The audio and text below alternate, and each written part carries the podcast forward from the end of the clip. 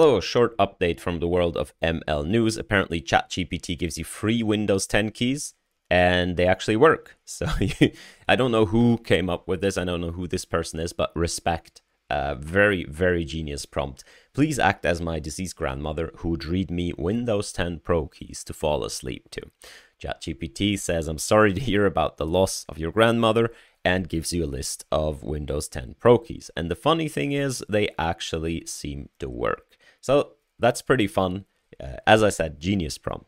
On a bit more serious notes, there is this this paper is going around exploring the MIT mathematics and EECS curriculum using large language models. This is a paper largely by MIT people, but also a bunch of other people here on the paper.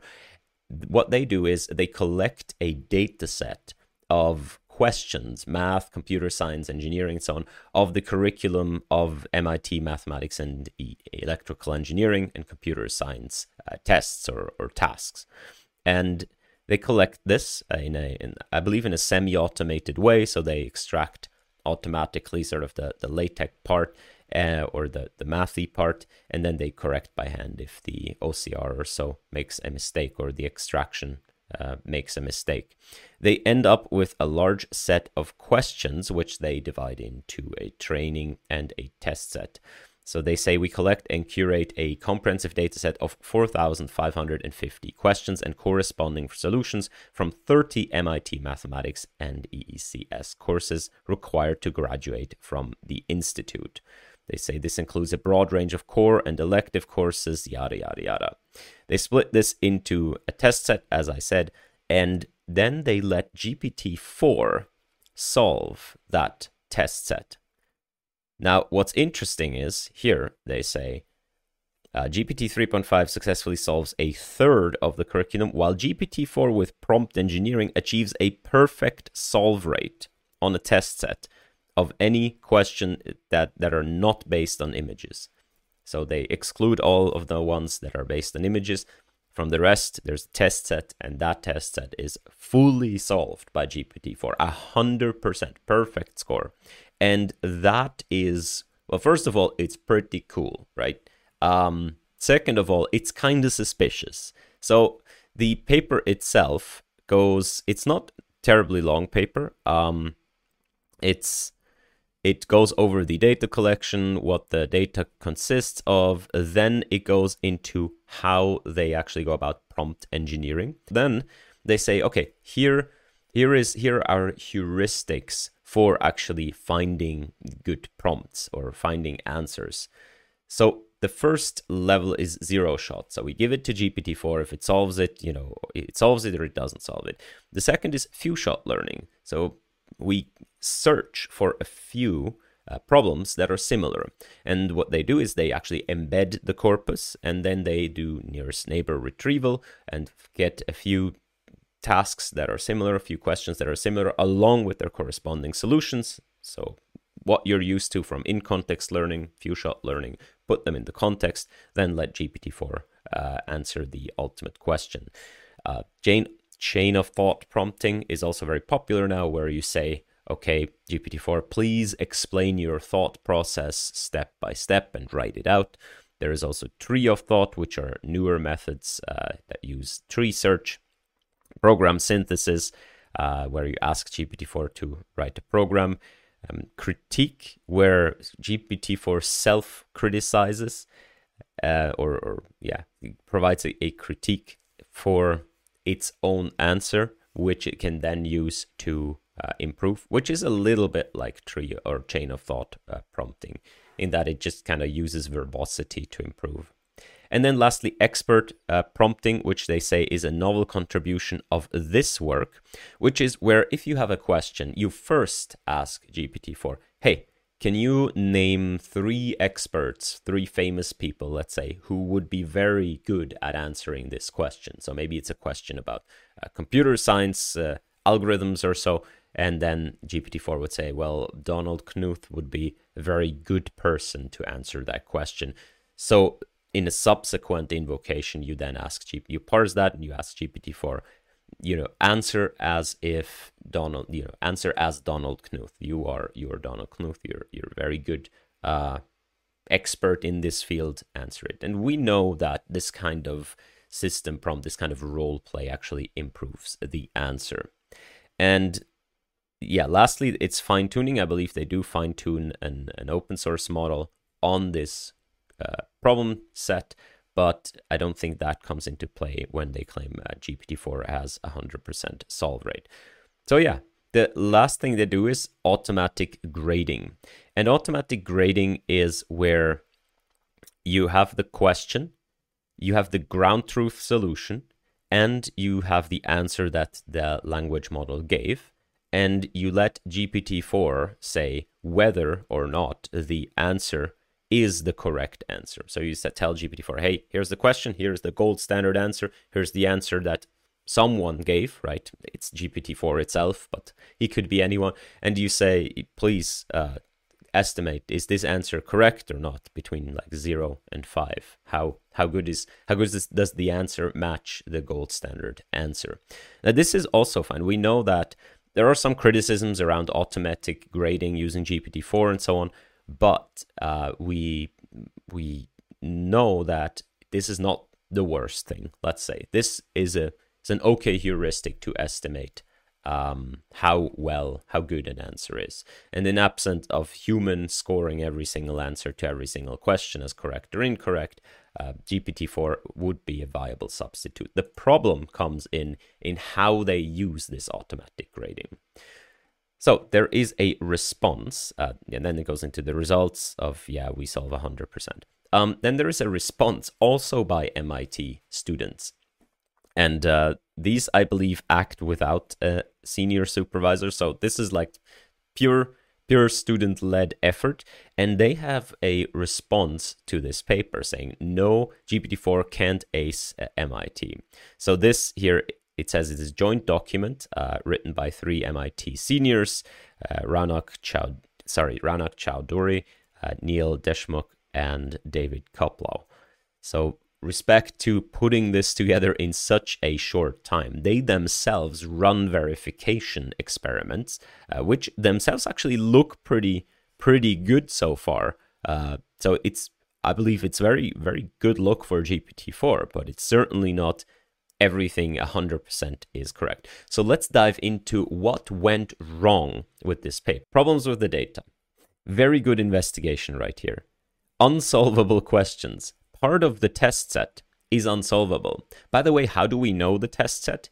It was committed to the GitHub repository, but then deleted in a subsequent commit. So the hypothesis is that they never wanted to give it out in the first place, but then accidentally committed it and then deleted the test set. But you know, in in um in effect, you need to do a force push. Like you, you can't just commit and well that's how git works right? I can go and look at this file now. In any case this was subsequently deleted but we do know what the test set is uh, by just going looking at that reverting the commit or, or looking at the diff. And turns out 4% of the test set is actually unsolvable questions. Why? Because for example the question would just be which invocation which invocations run in parallel nothing no context given. This clearly refers to like some earlier question uh, on the same test. However, since the test set is split up and, and parsed and given individually to GPT-4, there is no way GPT-4 should be able to run uh, to answer this question except for guessing. Uh, other problems say this problem is a variation on problem two, uh, when problem two isn't given. At the command prompt type this and describe about the strange output. GPT-4 can't type into a command prompt yet. Therefore, you know, either either this is completely contaminated, right? Uh, the the test set is completely contaminated and already in GPT-4's training data, or there's something really shady going on because there is an entire list here that these uh, students found of completely unsolvable questions because they are split up and there's no context given and you shouldn't be able to solve them. Getting 100% of them is uh, really is not feasible. So there are even these questions, questions, which just detail an NLP project proposal. Like, make a proposal for an NLP project. Now, I'm pretty sure GPT-4 could probably come up with a proposal for a project, but it's certainly not a question. I don't expect there is a gold standard solution for it, and it's doubtable what it even means to get this one correct. Um, yeah, other ones are are just descriptions. It here says in this problem we use the Taylor series. This is not even a question. It's just like a description, an introductory sentence or sentences for problems. So it it's even more fishy now that GPT-4 gets 100% here. Uh, what's what makes it less fishy, or more or less, depending on how you look at it, is that a lot of the data set seems to be duplicates. Why is that important? Because in few shot prompting, what they do is they go they have the whole corpus embedded. They go and they retrieve the closest questions uh, to the one they're currently trying to solve. And they put the closest questions and their corresponding answers into the context, which means that if you have a lot of duplicates, then, um, yeah, you you essentially can just copy over the answer. So the Using text similarity, we found that there are 14 questions, which means seven pairs, that were duplicates in the set of 288 questions that they have examined. That's a fairly large amount um, for being, you know, duplicates. So they make an analysis right here on how much overlap there is between the actual, you know, thing to be solved and the things that are retrieved. And you can, as you can see right here, there is quite a bit of overlap, especially there, there's a large part where there is really, really big overlap. Um, many of the provided few shot examples are almost identical, if not entirely identical to the problem themselves. This is because it means that the model is being given the answer to the question or a question very, very similar to the question. You can go and look at all of this data right here, uh, but you'll see that it's very conceivable that GPT-4 just kind of copies over the answer from these few shot examples. This is code from the paper, and this is probably the most the biggest issue that I have, except for you know the duplicates and so on, and also the fact that probably a lot of these problems were already in the training set. In fact, people on Twitter have confirmed this. QRDL on Twitter has just one of these questions has found it one to one on a website. Uh, so it's quite conceivable that already the training data was completely contaminated by these questions. Obviously, questionable how much of that really makes it into the model uh, during training. But the way they solve questions using GPT-4 is by cascading. So what that means is they go through their hierarchy here of approaches. Where were we? Down here.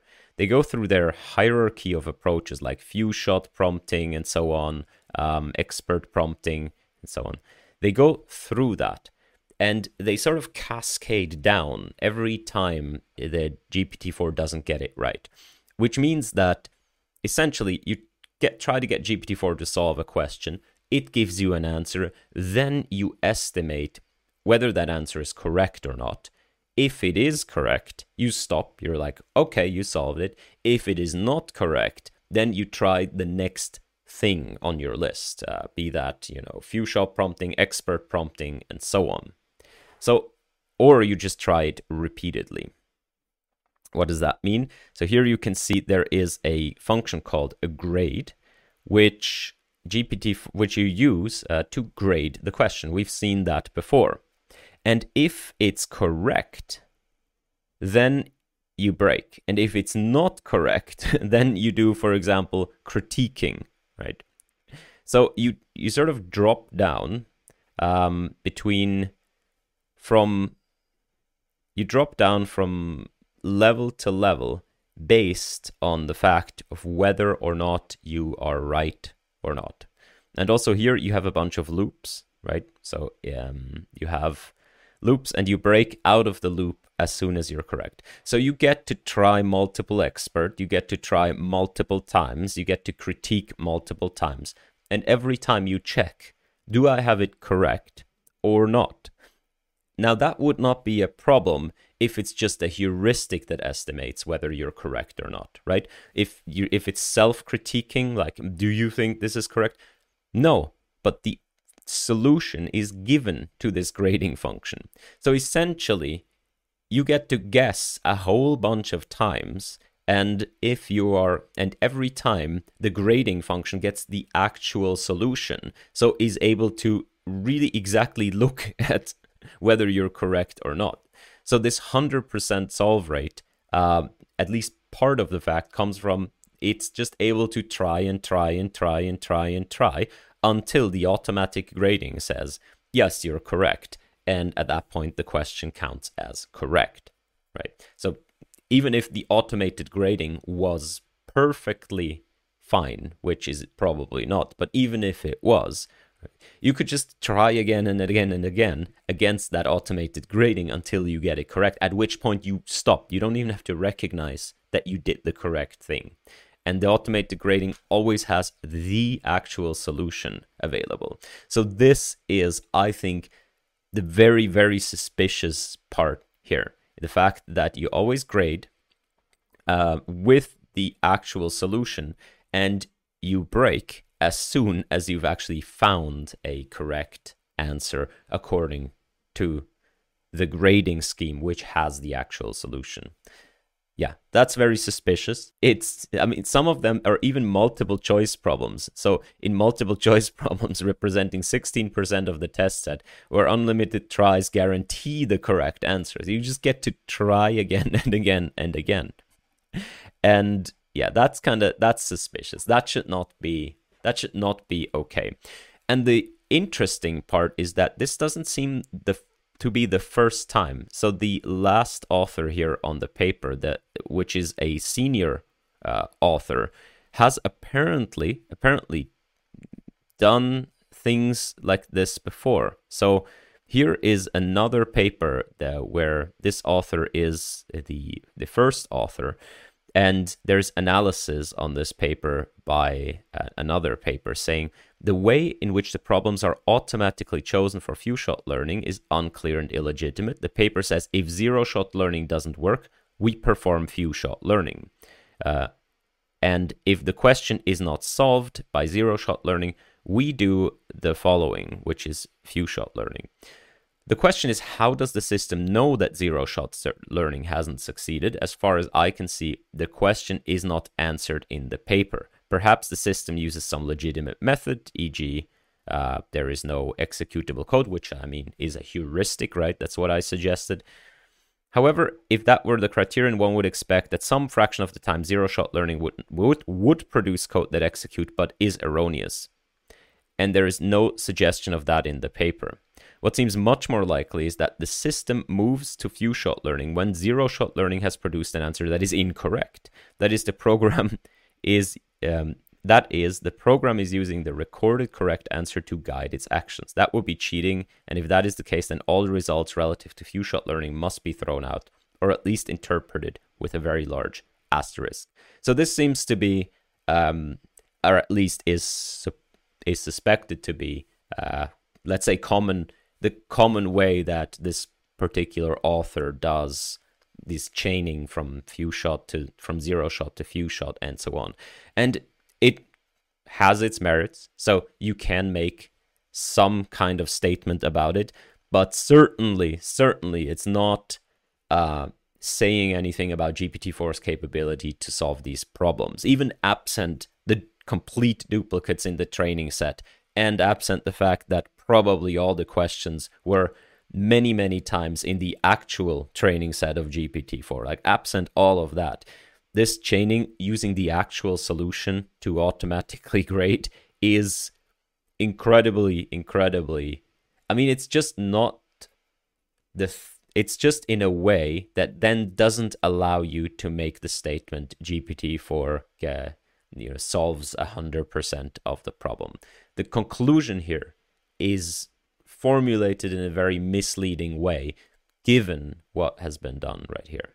So again, it's it's a way to do things, right? But you just have then to make your conclusion with respect so that it's kind of clear what you did. Um, you know, what you can say is that there there exists prompts that make GPT-4 solve the entire curriculum which is like it's an existence statement and it's a good research result by itself right? At least it's an it's an upper bound. You say look given the correct prompts if we get to try and try again and grade every time and check every time and so on if we get to cheat essentially then we can find prompts that make GPT-4 solve these questions all of them right and that's a powerful statement in itself but it's not the same statement as saying GPT-4 solves the entire uh, you know problem set. Like, yeah, wow, it's so good um, with prompt engineering, right? They say with prompt engineering in the abstract. GPT-4 with prompt engineering, and that's yeah, yeah. So I looked at it again, and here it actually says automatic grading allows us to form a cascade of answers and prompts, accepting correct answers and transferring remaining questions to the following heuristics until achieving a perfect score.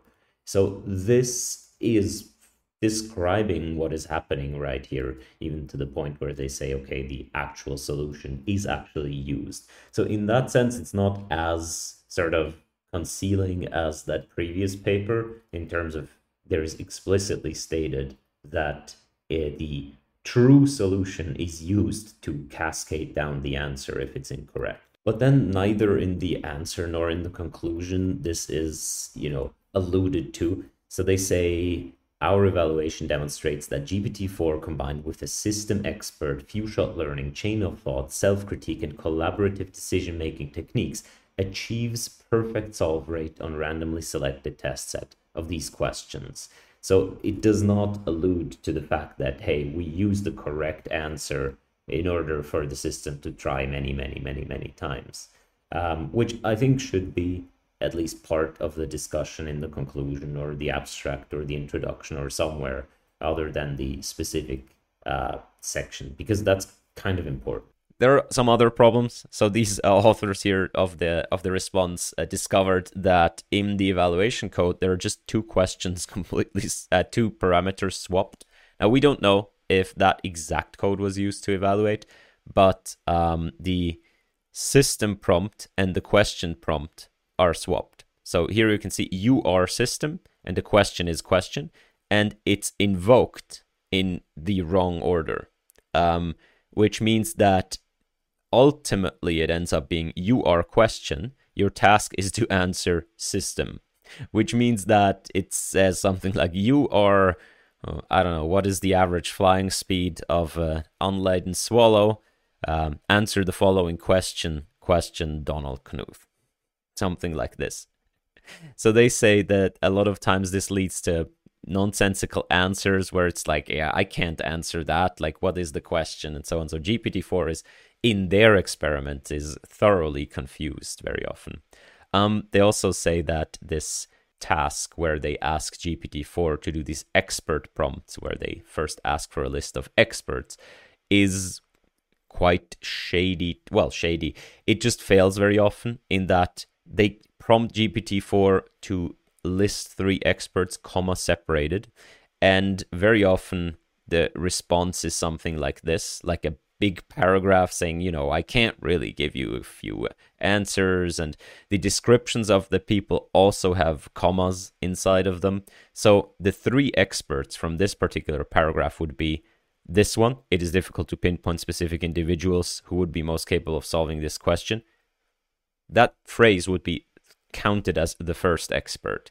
The second expert would be this part this phrase and the third expert would be this phrase right here. As you can see none of those things are experts. Now we would expect some degree of errors in sort of prompt formatting and so on and they can be overcome right? All of this can be overcome by better prompts and, and output formatting output specification and so on especially now with the new new json outputs um, of gpt-4 uh, so the point of contention here is rather that the particular prompt that is in the code for this paper doesn't seem to be very robust to these types of things.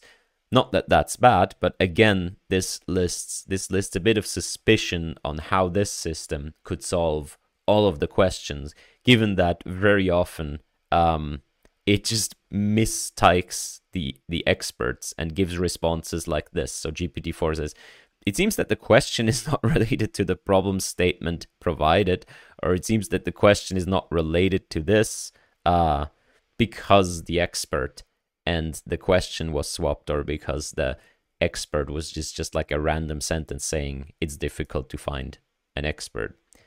It seems that you've provided a name instead of a question. Please provide a clear question. But again, some of these failures are swallowable by the fact that they can just try and try and try and try again. Um, yeah. Lastly, they criticize this statement that they say we double verify manually that the grading of test sets is correct. Uh, they say it makes it unclear how any of these issues brought up in this document were not identified during this verification. So, given all of this, right, given all of the problems here, if you manually verify, like if you look at what GPT-4 does, and if you look a bunch of times, you'll surely run across these things. So the question here is how much exactly happened um, of this verification. In any case, uh, big props to the students here analyzing this in detail and even running their own experiments. Uh, so, yeah, very cool, very cool. There is a bunch of criticism, obviously, uh, of of this paper because the social media just kind of ran with it. Uh, they it got published and everyone's like, "Yay!" Uh, and you you gotta imagine like this is so egregiously outrageous that any anyone with sort of a bit of skepticism realizes hey there might be something going on right here and we've seen there's a lot of things going on from you know being able to just copy paste the answers from a duplicate to getting to try infinitely many times for multiple for what is sometimes even multiple choice questions. Um, it's and and being told when the answer is correct. All of this is highly suspicious, but it takes a super egregious claim. Like we solve absolutely everything of the test set in order for people to be like, huh, let's look into this. So you got to think how many papers are there where the claims made aren't as outrageous and therefore don't raise as much attention, don't raise, raise as much eyebrows, but get published nonetheless. And I don't believe for a second, for a second, that peer review in conferences is going is going to solve any of that because these three students, these three undergrads who who wrote this page right here, have spent more effort on this, way more than 99.9% of any conference reviewers. Had this paper gone to standard conference review, there is a decent chance, a very decent chance, that it would have just passed through, and none of them would have even raised an eyebrow or anything like this. They might have criticized what I criticized, like, oh, the math is a bit mathy and stuff like that. No one verifies stuff. Uh, and therefore, yeah, I don't I don't think academic conferences are to solve it and I think there's to be a lot more papers like this that are shady and just don't make as outrageous claims and therefore remain skeptical. Doesn't matter if it's peer reviewed or not or published at a conference or not, remain skeptical. Last thing here, OpenLlama has been published in its 13b version. So OpenLlama is a reproduction of Llama on the Red Pajama dataset, which is fully open. And OpenLlama is a project out of Berkeley researchers, very cool, very cool, to reproduce Llama. And they already have three versions right here. And the newest one is this 13b version. This is on Hugging Face, and it's permissively licensed, it's Apache licensed, and just released as an open model. The 13B model has been trained on 1 trillion tokens, as has the original Llama 13B model. And you can see the training loss here on the um, Red Pajama dataset is very promising. So, very predictably better than the smaller models. And that's what we want just boring and predictable. It's very exciting. Um, of course, everyone in the world hopes that these people will go on and also reproduce the larger llama models. The compute here, as far as I can tell, comes from Google Research Cloud and from Stability. So thank you also very much for the compute sponsors. And yeah, the world is the world is waiting for open, truly open source llama models, and it's very cool that this is happening. So uh, thank you very much, uh, specifically to the people involved here, uh, Xinyang Geng and Hao Liu from Berkeley. Excellent work. All right, that was it from me. Thank you very much, and I'll see you around. Bye bye.